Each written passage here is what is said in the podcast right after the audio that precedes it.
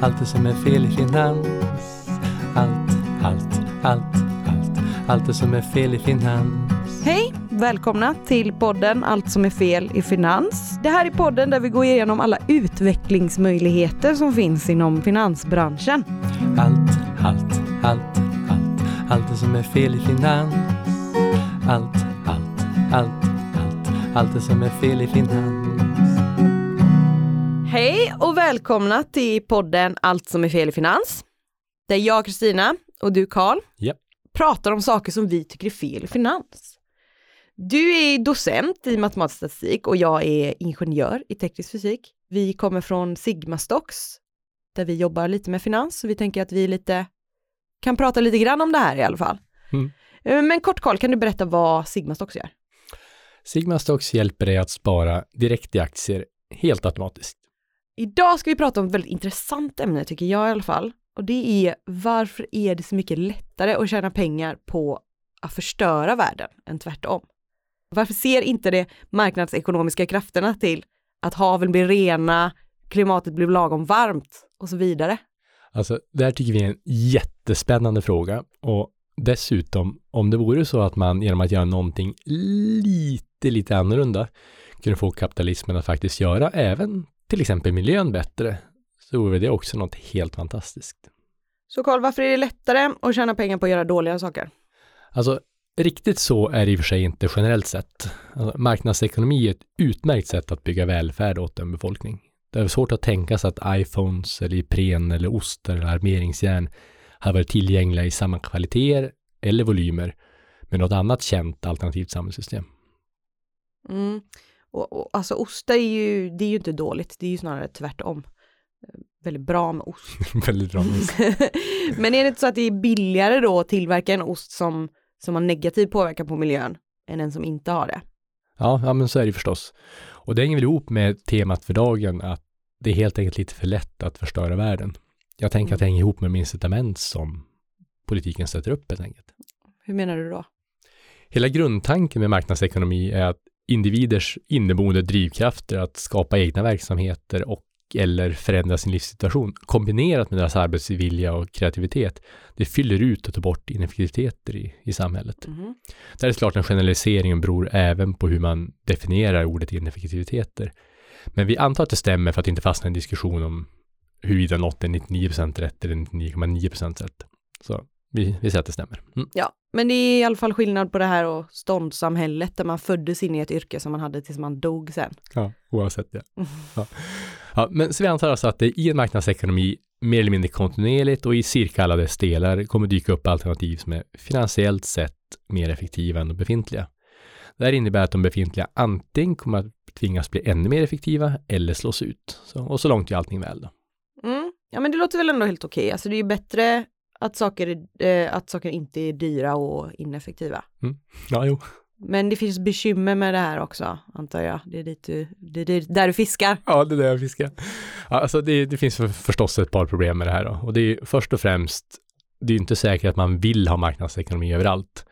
Jag själv tycker till exempel cirka så här då, att marknadsekonomi är ju bra där tjänsten eller produkten är lätt att utvärdera, där kunden har alternativ och där produkten som säljs helst inte ska vara något för individen superviktigt.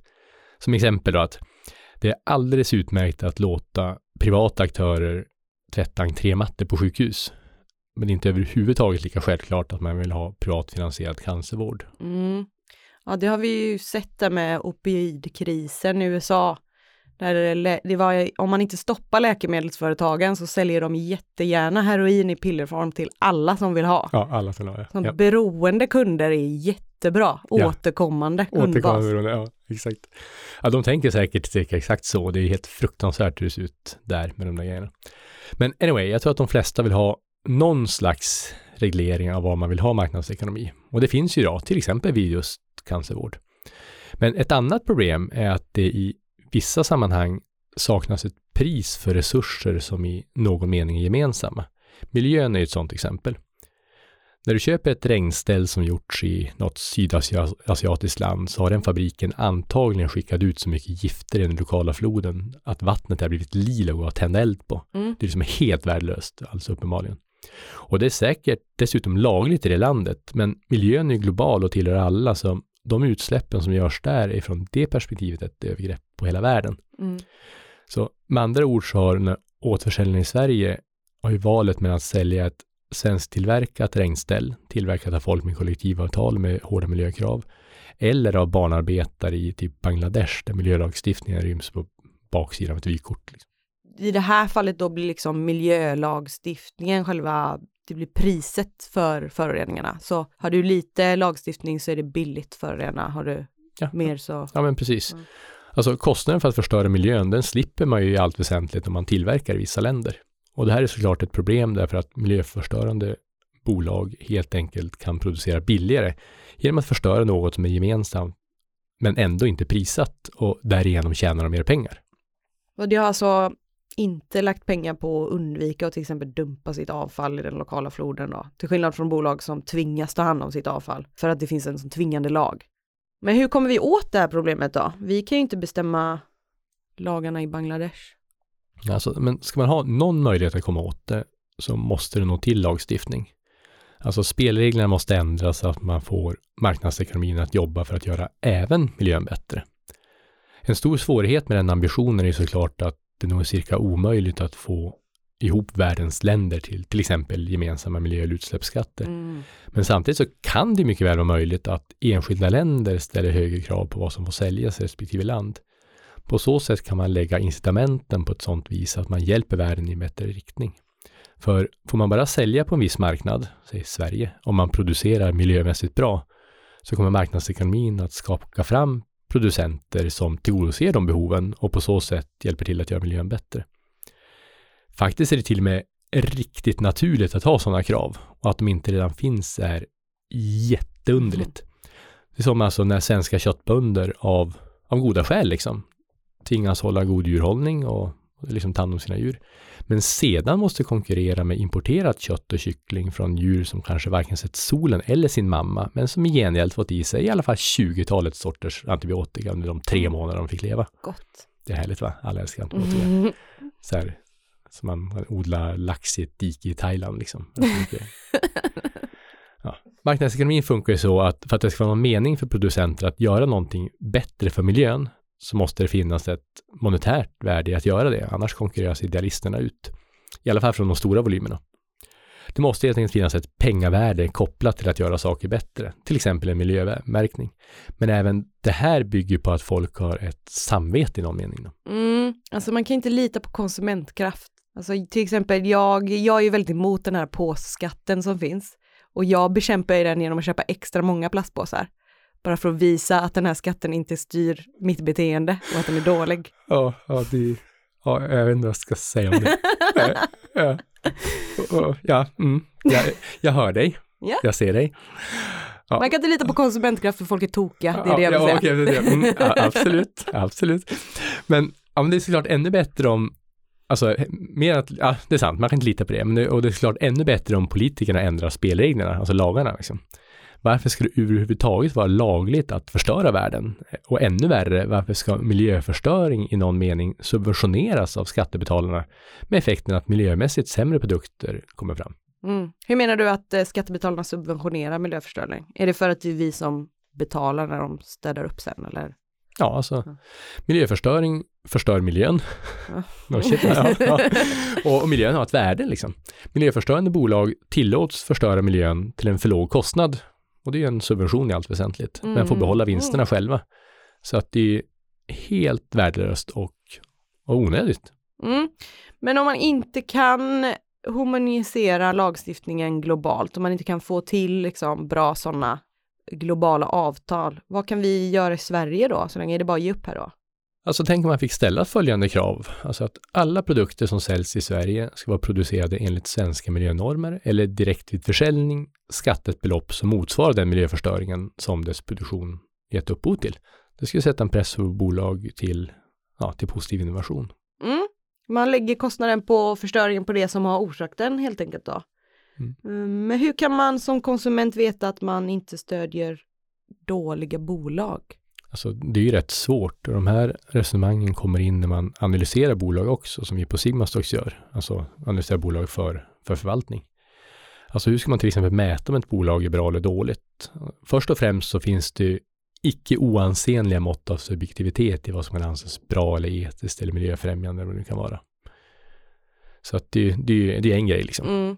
Ja, det är ju den eviga frågan. Mm. Är Lundin Oil ett grönt bolag för att deras oljeplattformar bara går på vattenkraftsel? Ja, fast det är de inte. Det är ingen, det, det är ingen evig fråga. Men uh, ja, men exakt. Alltså det, och det är även svårt att få fram data. Alltså, vill du hitta hur många aktier som ett bolag har utställt just nu eller vad de här aktierna handlas i så är det inga som helst problem att göra det. Det finns säkert hundratals sådana bolag världen över som kan svara på den frågan. Mm, det är bara att kolla i eh, bolagets årsrapport. De måste rapportera det där. Ja, mm, precis. Men vill du veta en siffra på vad ett bolags Dresdenfabrik släppte ut för mängder koldioxid 2015 eller hur de jobbat med jämställdhet de senaste åren relativt övriga bolag i samma bransch och sådär, så är det helt enkelt rålurigt. Sigmasox köper ju data från massa ställen och vi tror oss göra både rätt och riktigt, men det hela är ganska svårt. De här svårigheterna gör att man helt enkelt bara får göra sitt bästa och känna förtröstan att även om man inte lyckas till 100% så blir det minst jättemycket bättre än ingenting. Mm. Det är som, som Woody Allen sa, liksom, 80% of success is showing up. Vi försöker liksom. Ja, verkligen. Mm. Sen så kommer det ju en ny sån EU-lagstiftning nu vilken dag som helst som är där bolag ska vara tvungna att rapportera sådana här äh, miljösiffror mm. i sina rapporter och det blir säkert jättebra. Det är bara EU som ska komma överens om vad grönt är först. Ja, det kan ta ett tag. Okej, men vad skulle det där lilla, lilla som man hade kunnat ändra på som hade gjort eh, kapitalismen bättre då vara? Det som du pratade om i början. Ja, men det var det där exemplet vi tog, att låta alla bolag få producera ja, enligt lokal lagstiftning, för det går inte att styra över, det får ju lokala länder bestämma. Men låt dem sen samtidigt få betala en, om de ska sälja i Sverige, en väl tilltagen kompensationsskatt på på avyttringsmarknaden, alltså, till exempel Sverige, för den miljöförstöring som deras produktion ger upphov till. Och på så sätt, och kanske antagligen bara på så sätt, kan man få en positiv miljöpåverkan av kapitalismen. För det måste alltså regleras med, med lagar, du kan inte lita på, mm. på bara konsumentkraft eller att... Ja, ja, ja så är det ju.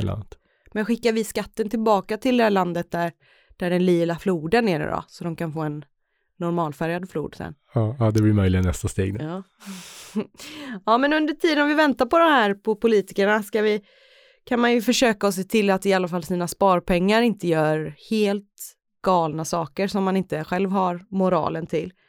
Um, och det gör ju vi på Sigmasloss vårt allra bästa att hjälpa till med. Mm. Att eh, få, få se till att dina sparpengar gör hyfsade saker. Och vill du veta mer om det och hur vi hjälper dig att spara dina pengar direkt i aktier så kan du gå in på sigmastocks.com. Tack så mycket Karl. Tack. Allt, allt, allt, allt, allt det som är fel i finans. Allt, allt, allt, allt, allt det som är fel i finans. Följ Sigmastocks på Instagram, sigmastocks och lämna förslag på vad jag och Karl kan prata om i kommande avsnitt. Allt, allt, allt allt det som är fel i finans. Allt, allt, allt, allt, allt det som är fel i finans. En poddproduktion av Fredag.